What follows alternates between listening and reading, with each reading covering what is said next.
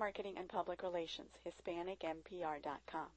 This is Elena Del Val, and my guest is playwright David Gonzalez, D.A. Today we will discuss his work and reaching Latino audiences.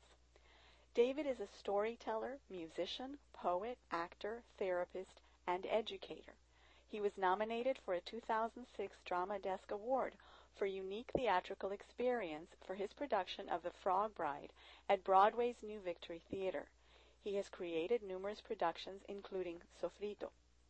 In 1998, he received the Helen Hayes Performing Artist of the Year award. David also wrote The Secret of the Ceiba Tree.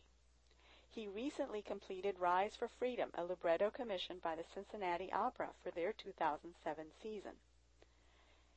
David also is responsible for Mariel, an Afro-Cuban musical co-written with Grammy-nominated songwriter John Forster that is set in the turbulent times of the Mariel boat lift from Cuba in 1990 and 1981. Mariel was winner of the Macy's New Play Prize for Young Audiences and was commissioned by the Cincinnati Playhouse in the Park. It premiered in March of 2007. David's poetry has been featured on Bill Moyers' documentary Fooling with Words, featured on PBS and NPR's All Things Considered. He was the host of New York Kids on WNYC for eight seasons and is a contributor to Studio 360 on NPR. David received his doctorate in music therapy from New York University's School of Education. And his most recent accomplishment, in 2006 he climbed to the summit of Mount Kilimanjaro in Tanzania. David, welcome. Hey, thank you. Pleasure to be with you, Leah so many things, so little time. Well, my candle has been burning on both sides since I can remember. Um, I guess I was born that way. My mother uh, worked two jobs to put me through college, and um, I just have a lot to live up to. What can I say? And a lot of enthusiasm for life, don't you? Well, yeah. I just um, I gotta hand it to uh, the matriarchy, my grandmother Guadalupe Echevarría Rosario de Quebradillas y Charcas y yo no sé qué más por ahí. Uh, that is my Puerto Rican grandmother and my mom Lupe and my aunt Ida. Uh, there were no men in my house, and I had these dynamic women who set the bar really high for passion, intelligence, and hard work. Well, you sure have been keeping busy. Well, I feel really lucky to be an artist who can do work that is socially relevant, uh, and that I do. I only, you know, I'm on stage over 200 times a year. I'm writing pieces all the time, but it's always, you know, my ideas. So I'm able to speak from my heart, from my point of view. Hopefully, make contributions in places where there are real needs in the world. A lot of my work, of course, has been focused in uh, uh, giving back and inspiring the Latino community. Um, and I know that, of course, what your particular interest is with your show. So um, if you'd like, we can talk about some of those projects. I think that would be wonderful. In I think that a lot of folks think that Latinos only like Latino-oriented themes, but we know, of course, that Latinos have very broad tastes and that they like many things that are not historically considered just for Latinos. So maybe you can tell us a little bit about your experience with that. Well, I'll, I'll say, I mean, I think that's very accurate. I mean, I grew up in the Bronx, New York, Puerto Rican family. My father's Cuban, though my parents were divorced. I was not raised with the Cuban culture so present. That was something I came to later in life.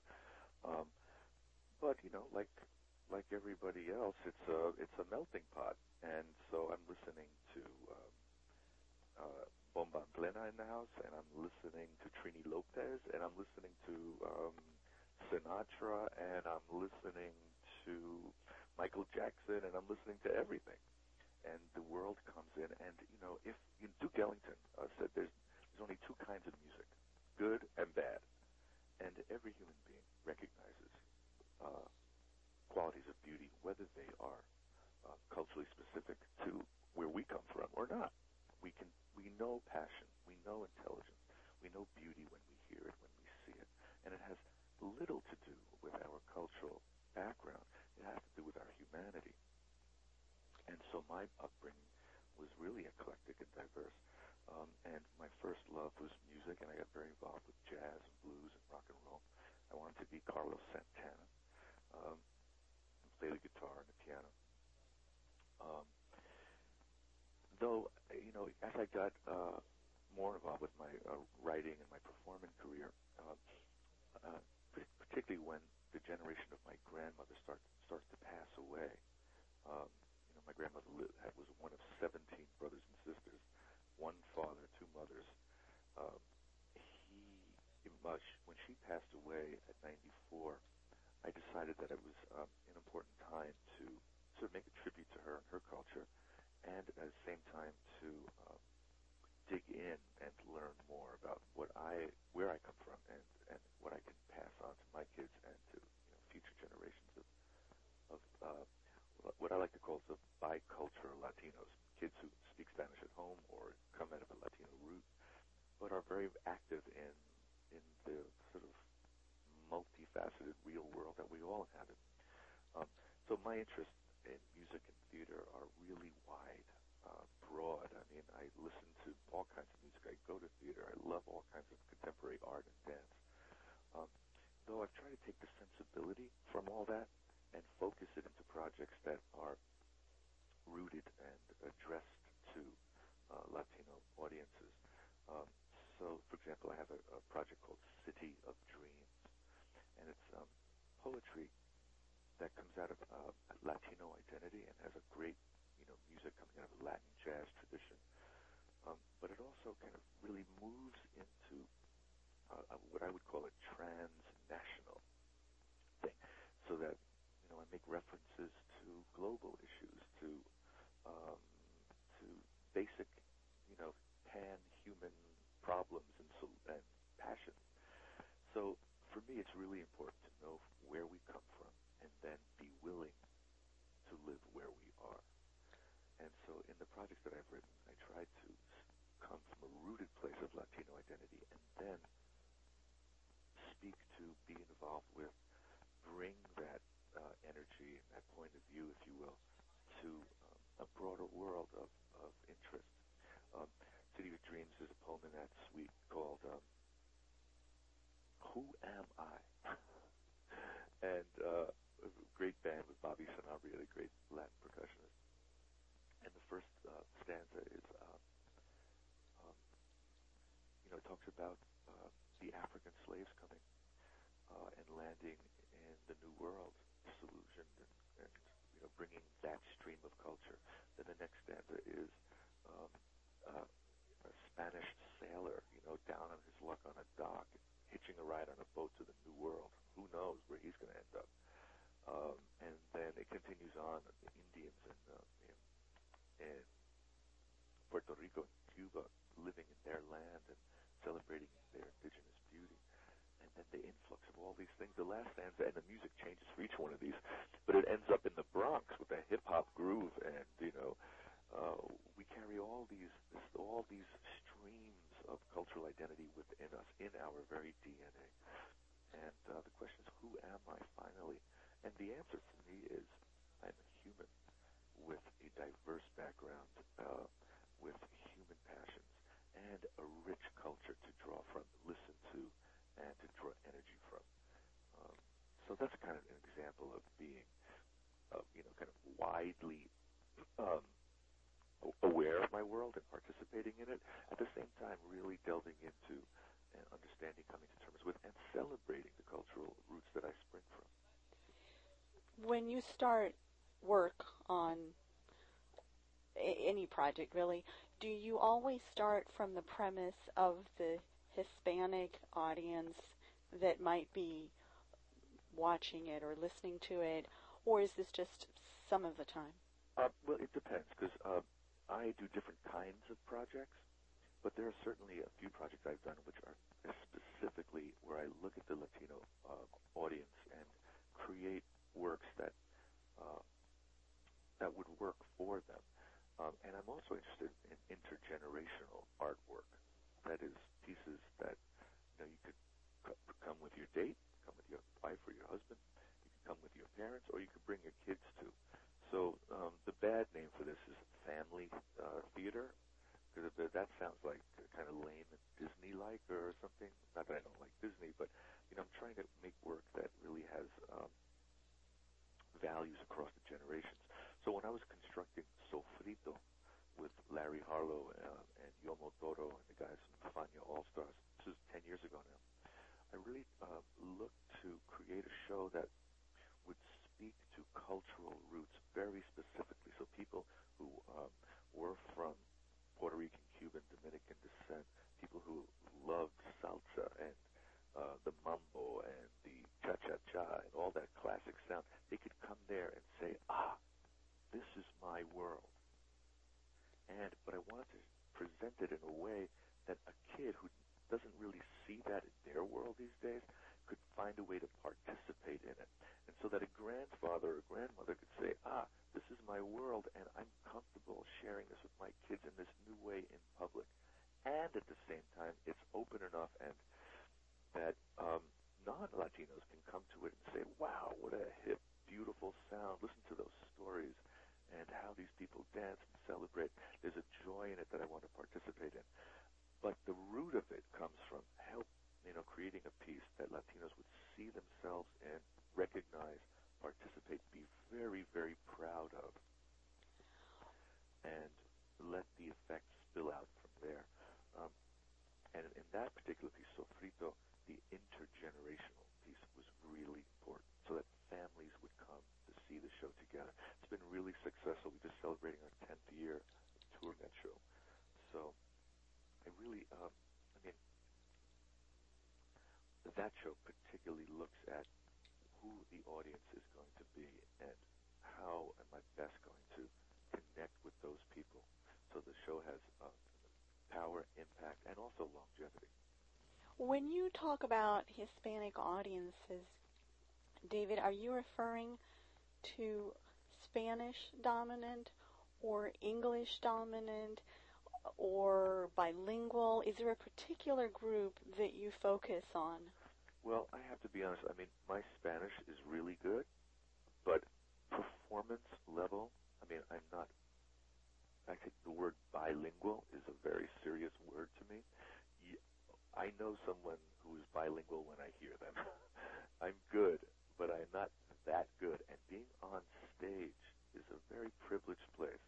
So I I do speak Spanish on stage, but I'm keenly aware that the limitations of my uh, grammar, I'm keenly aware of limitations of my vocabulary. Um, even though I do perform and teach and speak Spanish regularly and somewhat eloquently, I, on the stage, this is a kind of altar, you know. Uh, public speaking is a place. I, I, I'm not going to put myself in a position where I'm going to compromise the language or an audience member's intelligence by making a, a fluff. So I don't perform exclusively in Spanish. So that's an audience that I don't deal with. I'm dealing with generally a biculturated audience. You know, I speak English and Spanish in my performances.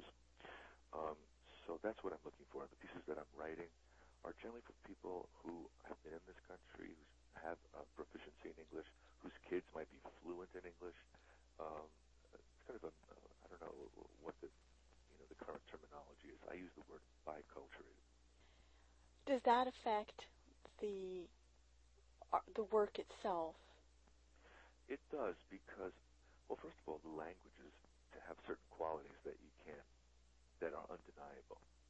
You know, I never forget when I went to Spain for the first time, and I, um, I was 21, I went to live there and study guitar, and uh, and uh, they asked me what my name was, and I said David Gonzalez. They said, "What? No, what's your whole name?" Oh, David uh, Ralph. That was my my birth certificate, Ralph. Even though my grandfather was Rafael, it put Ralph. Anyway, David Ralph Gonzalez Echevarria. Ah, no, it's David Rafael Gonzalez Echevarria. And suddenly I said, "Oh my gosh, I have a name." um, and there's a musicality, there's a power and uh, and a beauty in the language itself and how the vowels and consonants are pronounced that has soul. And so, um, you know, there there there are compromises that are made on both sides of the coin there. Um, so, gosh, I'm not sure if I'm answering your question. Absolutely, I think you're saying that it does play a role in your work when you're specifically targeting a bicultural audience. Listen, you know, uh, in some of my poetry, there's a time where it just had to be said in Spanish. Um, and there's certain experiences which can only be conveyed in Spanish. I had an experience where uh, one, uh, one of my poems is about when my uncle Aníbal did a Yoruba blessing. He was a santero in Santiago de Cuba. He did a Yoruba blessing on me when I was a baby. And that poem has to be in Spanish. Um, I'll recite it for you briefly if you care. I'll just tell you it's a short little poem.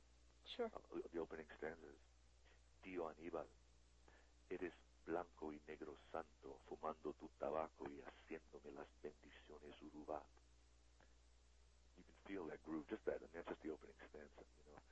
Uh, Tío Aníbal, you are dark and light saint, giving me uh, your, giving me the old Yoruba blessings.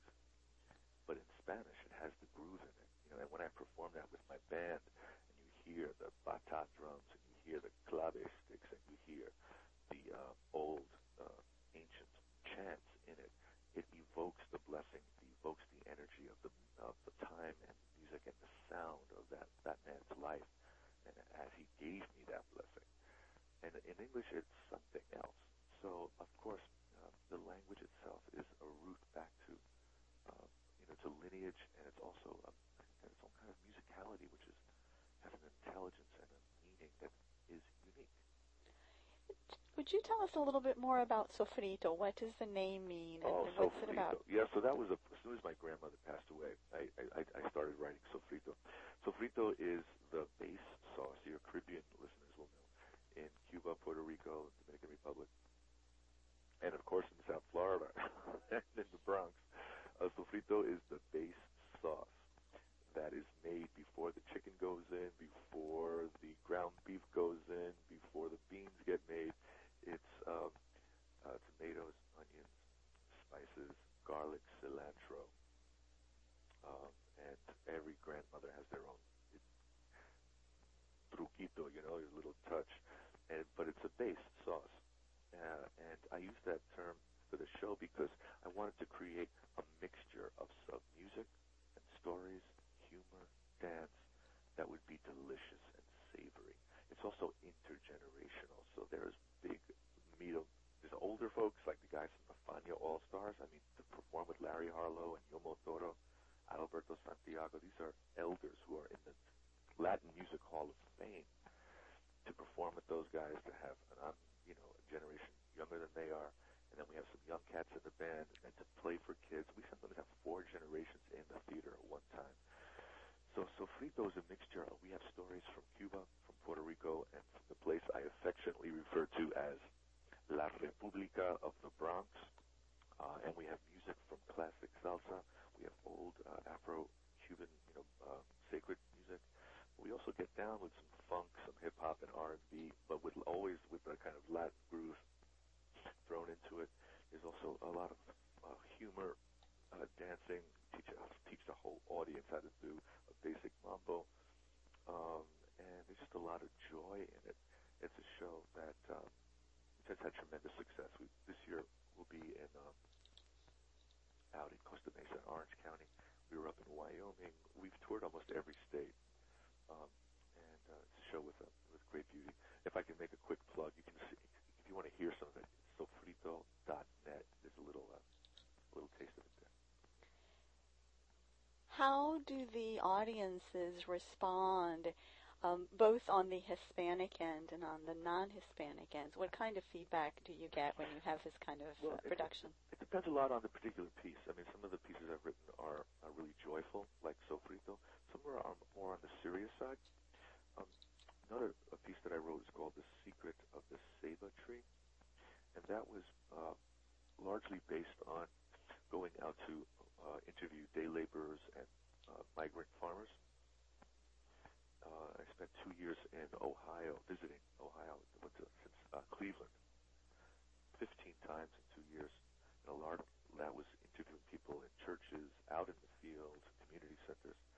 And I, that piece is a kind of a catalog, uh, if you will, or kind of a kaleidoscopic a suite of poems about recent immigrant experience. Some of that's pretty hard hitting and some somber. Some of it is joyful and fun. Um, but I'll never forget when we premiered that piece at the beautiful Palace Theater in Cleveland. Um, the theater had the, the foresight to um, to invite the people who we had interviewed and their communities. So guys came into Cleveland, you know, with cowboy boots, and big buckles, and and uh, big uh, cowboy hats, you know, and these buses, school buses came in. These guys put on their Sunday best, come into the theater, and then they heard their stories. Because uh, it was me with a band, we had modern dancers, video projection. It was a very complicated production. But for them, it wasn't jump up and dance and clap and sing. This was um, a moment of hearing their own words. Mm-hmm. Uh, so that there was this place, I think, where they felt recognized and empowered, uh, that their voice was heard, that they, I think that they felt they maybe had an ally in what is a very difficult situation, a very difficult time. So there was a forum where their voices were reaching out. Yeah. Uh, I mean, there's a, I never forget the story when this guy told me he had just come over the border three weeks before, and uh, a woman in the group that he was with stepped on a cactus needle, and it went through her shoe and into her foot, stuck in her bone. She could not pull it, the cactus needle out of the bone of her foot. Oh. And uh, and she was abandoned. They had to leave her. She was too heavy to carry. It's too far to walk. Um, and so that's a poem that was in there. And that one I did one line in English, one line in Spanish, so to make sure that these guys really understood that this was their story and I was communicating it to a whole new audience so people can hear that in a very direct way. Um, so that's a different example. That's like, uh, I won't say the opposite from Sofrito, but it's a different quality. That one is, you know, quite serious and, um, you know, dealing with um, a whole other kind of issue and, and, and reality. Um, so it really depends on the show. It depends on the audience, what the takeaway is. I think that the one thing that's always there is a sense of pride, belonging, um, a sense that uh, that the words that are coming from the stage are um, charged with meaning and that are rooted in Latino life. Um, so, yeah. But so in general, do you get Latinos come up to you at the end of a production or somewhere on the street if they if they know that you're behind it and, and share comments with you? Do you get non Latinos say, Well, this is similar to the experience of my grandparents? What, it, what if any feedback have you Oh gosh, you know, just yesterday I got an email from somebody. He said, I saw Sofrito four years ago and now my with my son, now he's no, I said eight years ago. Now my son is in college, but my my sister just has twins and they're six years old. When are we? When are you going to show it again? Uh, so people like to keep coming back to it, and um, that's very very true. But I guess the other part of your question is just about uh, in general what kind of comments. I mean, you know, in all my uh, live performance and also the things that I write, I try and infuse it with passion and intel- my work with passion and intelligence and respect. Of course, there's humor, a lot of details, the characters, the situations. But the bottom line is that um, for me, the stage is a, a form of altar. And this is a place where um, I get a chance to speak, not in an evangelical way, but in a way that says, this is what it is to, this is what it can be to be alive. You know, this is, uh, you know, I really try and, and be as expressive, as sensitive, as alive, as colorful, as full of joy and, and pain sometimes too.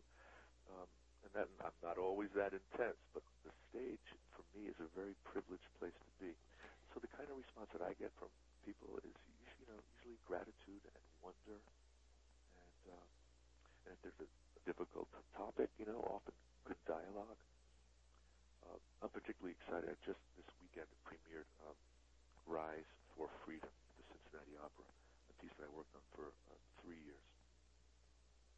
This was uh, the premiere was on Saturday at beautiful theater in Cincinnati. it's a full stage grand opera. It's it's it's short, it's under an hour, but what was significant for me there was the audience. For, for it's opera for young people, but this night, the, the opening night, was only adults, and it was largely African American intelligentsia of Cincinnati, arts patrons, and um, I'm dealing in that show with African American themes, themes of uh, time of slavery, of the Underground Railroad, and stuff like that. and when those people jumped up and gave a standing ovation, I just felt like I don't know how to tell it to you, but how exciting! It was it was thrilling, and not on an ego level, but just I feel like I'm doing the work I'm supposed to be doing. Well, and that brings me to to my next question. I think, how do you feel as a Latino producing work that sometimes reaches Latinos specifically? How do you feel that's different from what your colleagues are doing? Do, do you feel that being Latino makes you different in a, in a critical way? Um, that's a really good question, and I probably would answer it different ways at different times. Um, and that kind of goes back to my early family life, kind of the values uh, in my family, um, which was there was a lot there was a lot of storytelling. There was a lot of focus on going to visit people and listening and telling. And what that really does is connection, right? Mm-hmm. Connecting people. And, you know, I, I, I, I wouldn't go as far to say that's a unique quality to Latinos. I do know it is prevalent in Latino families. Um, you know, the sense of we have to tell each other what's going on. We have to listen to each other, and maybe we're all doing it at the same time, but it has to happen. Um, I grew up with that, and my my the root of my work, to the extent that that's a Latino quality, well then it, it is rooted to that my uh, cultural identity is that I need to connect with great passion. I need to listen. I need to connect. I need to tell. Um, but listen, you know there there are great traditions in theater and performance in every part of the world, and I wouldn't I think it's kind of chauvinistic to think that we we have a purchase on, on that quality of passion and, and um, what, what's the word vivaciousness. You know, um, I, I can say one thing about being from the Caribbean, which is that the particular musical rhythms of the Caribbean they are unique and they are powerful, and the music that comes out of the Afro-Cuban explosion is very much part of who I am, and I try and bring that energy, and that is really specific and very unique. Um, so, in some way, that that's a kernel of, of kind of uh, inspirational kernel that is, you know, that's only from one place in the world. That comes from there. David, as we continue down the path of growth for Hispanics, I mean, researchers are telling us that 50% of the growth in the United States in the next five years is going to be Hispanic. Do you anticipate that the interest in works with Latino themes of a or that particularly resonate with Latino audiences is likely to continue? Do you expect that funding and grants and the viability of the projects is going to continue? Or do you think that as Latinos become more acculturated, these interests will fade? I no, I think that uh, this is like streams coming together. The waters will mix. The waters have mixed. It's a long story already, and there are the culture changes. The topography of the landscape changes. I, I would hope and that that the grants and the public support for Latino-inspired arts stays at the, you know, matches the level of of this population uh, growth. I don't know that it will because the the seats of power and the seats of money are, you know, disproportionate. So that is a, certainly an issue that we all have to be attentive to and we have to lobby for. Um, think that um, the waves of immigrants that are coming to America are very proud of where they're from, and they carry their traditions. We carry our traditions forward. Listen, my last contact with, you know, my grandmother came to America in 1927, and that's, uh, 80 years ago, and I'm still, you know, benefiting from how she cooked and how she spoke and how she danced. And uh, my kids now, who are half Latino, they we when we have our parties, I make sure they know how to get down and make sure they know how to eat and they know how to tell a good story. So whoever you know, we all carry our traditions forward the best way we can. Um, I think that there's going to be uh, a continued influx of great artwork, great performing arts, uh, more and more energy coming in. I, I just hope that the uh, that the sort of lowest common denominator of art making, you know, um, is seen as that, as the lowest common denominator, because there's so many great traditions in Central America and in the Caribbean of high art making, of great intelligence, great passion beauty, and we have to recognize those and uh, allow them to have their place. I think that you know people who are uh, involved with public relations and marketing, um, you know, my urge would be for those folks to um, look for the greatest beauty that's out there because that is going to touch the deepest humanity, and that will cross all borders. Things that are truly beautiful, things that truly have passion and intelligence, will touch specific cultural groups that they're sprung from, and they'll cross borders because we all, like I said at the beginning of this, we as human beings recognize all kinds of beauty. And so um, I would just say that to be specifically kind of look the lowest common denominator in a cultural experience is not necessarily the smartest way to go. Look for the highest level of beauty, the highest expression of culture. And then those people from that culture will recognize it, and it will have uh, resonance, value across the board to whoever comes in touch with, whether it's a marketing piece or a campaign or whatever it is. It's something um, that all human people people respond to, and it's simply beauty, truth, intelligence, and passion. And so, I guess that would be my message for your your um, uh, for your audience. You know, support the arts. well, and on that note, what exciting projects do you have in the works that you can tell us about that have these elements of beauty? Well, truth? I tell you, I'm working very hard on a few new things. Um, uh, of course, the opera is running right now. It's in Cincinnati. It's called Rise for Freedom. Um, and tomorrow night, I'm going to the dress rehearsal of Mariel, which is, uh, I think, a really uh, a beautiful piece of theater. It's starts. It's a kind of Romeo and Juliet story. It starts in Cuba, and they this interracial couple, young interracial couple, end up in Miami uh, during that whole time of Mariel and it's got brilliant music and a complicated, beautiful plot.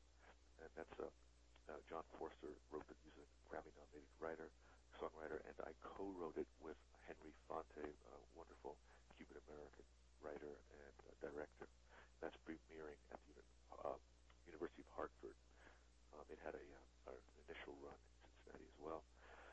Oh gosh, and I'm writing a suite of poems about the beautiful Hudson River uh, to commemorate Henry Hudson's uh, uh, 400th, uh, the 400th year. I would also just make another plug that cdbaby.com has my albums, uh, the uh, Sofrito album and the um, City of Dreams poetry. cdbaby.com is a great uh, resource for independent artists, recording artists. Um, so, and like we say, palante, you know, little by little. David, you have been exposed to the the Latino upbringing and inspired by it. You're very involved with broad spectrum of the arts. And at the same time, you have to keep in mind the bottom line in order to make your projects thrive. Right. What suggestions, what tips would you share with our listeners who are interested in reaching Latinos, bicultural Latinos, because I understand that's your strong suit. What suggestions would you give to them if they're trying to better understand that market in terms of how they can reach effectively, reach out to those Latinos? What three things, for example, would you recommend? Well, let's I, would just reiterate what I said before that um, the highest quality of artistic uh, uh, expression, whether it's in design, um, whether it's in um, text or narrative, whatever the highest level is aesthetically, you know, in terms of pure beauty, that will translate into people who have intelligence and and passion will connect to uh, whether it's a product or a message. So that's A, no matter what. B, um, you know, I would just venture to say that uh, people who are biculturated have a huge, huge, huge awareness of the broader world around around us. You know, uh, and I really mean the world. So um, I would just caution folks about being too narrow in cultural focus. That uh, two clicks and I'm, you know, looking at an astronomy site. Two clicks, I'm looking at a history site. Two, and, you know, I just the world's at our fingertips, and everyone is taking advantage of it. So I would say, I guess, in a nutshell, that's about um, kind of respect the innate curiosity and intelligence of all people. All people. Because anybody, I mean, the guy who, uh, have a, a day laborer who comes and cuts my lawn. I talk to this guy. He's got a computer. His hobbies are amazing. What he's checking into, it's astounding. Um, thirdly, um, uh, there is something uh, beautiful about striking a balance between being culturally specific and being worldly. And I don't know what the magic is there, um, but there's something, say, you know, the, the great American writer James Baldwin had the quote, if you know from where you came, there's no limit where you can go. So there's something in there which is really deep and true, and that is uh, have cultural awareness and somehow be connected to the broader world in every aspect. And I think that, and I don't mean this as a criticism, but some of what I see wants to keep people really kind of closed into a narrow world of cultural legacy and cultural history. Too much provincialism in in communication. I think we kind of shoot ourselves in our foot. I think that it's really important to help uh, to connect to people by knowing where we come from and seeing how that connects to a bigger, more complex world around us. And I'm not a marketer, so I can't be more specific than that, but I hope that helps. I think if I understand correctly, what you're saying is excellence is excellence, and people are going to be able to recognize that wherever they find it. That's true. That's true. I see a lot of marketing efforts centered, for example, around the concept of dance music with a salsa beat, or they're trying to reach Latino communities, particularly in Spanish, of course, there's always sort of a salsa music in the background to the uh-huh. point where it's become ubiquitous.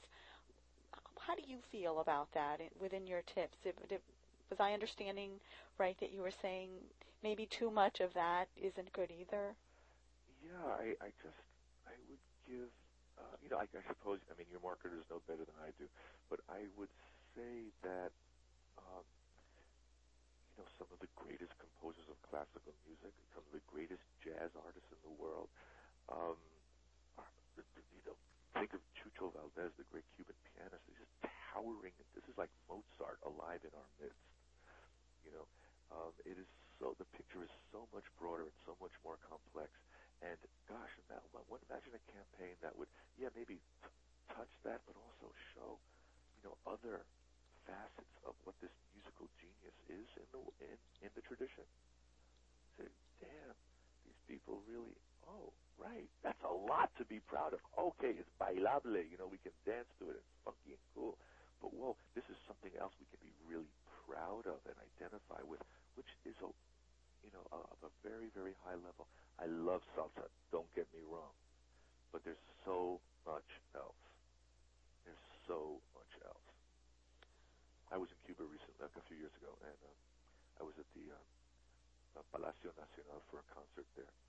Um, the great Brazilian guitarist Egberto Gismonti was performing, and um, uh, the conductor, the great guitarist, uh, whose name escapes me at the the moment, um, conducting, and the music was, you know, that music was worldly. It was worldly. It was phenomenal, and it was funky, but it was worldly. It was so past the narrow concept of what it means to be Latin or have Latin music.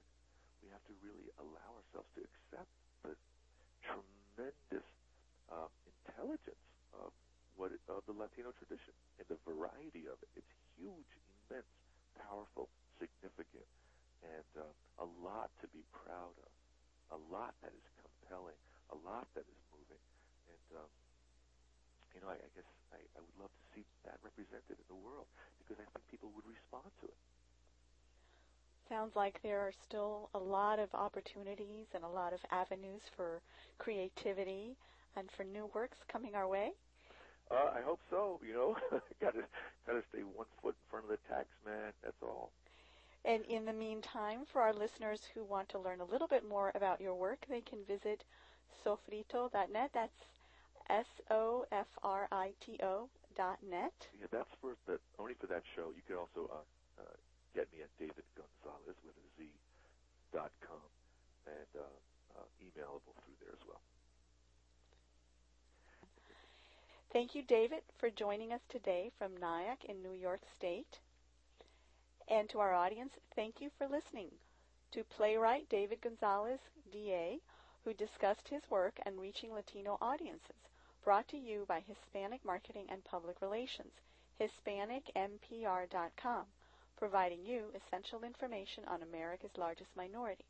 Please share your suggestions, questions, and ideas by leaving a comment on the HispanicMPR.com website. If you or someone you know would like to be on the show, you can email me directly at editor at HispanicMPR.com. That's editor at HispanicMPR.com.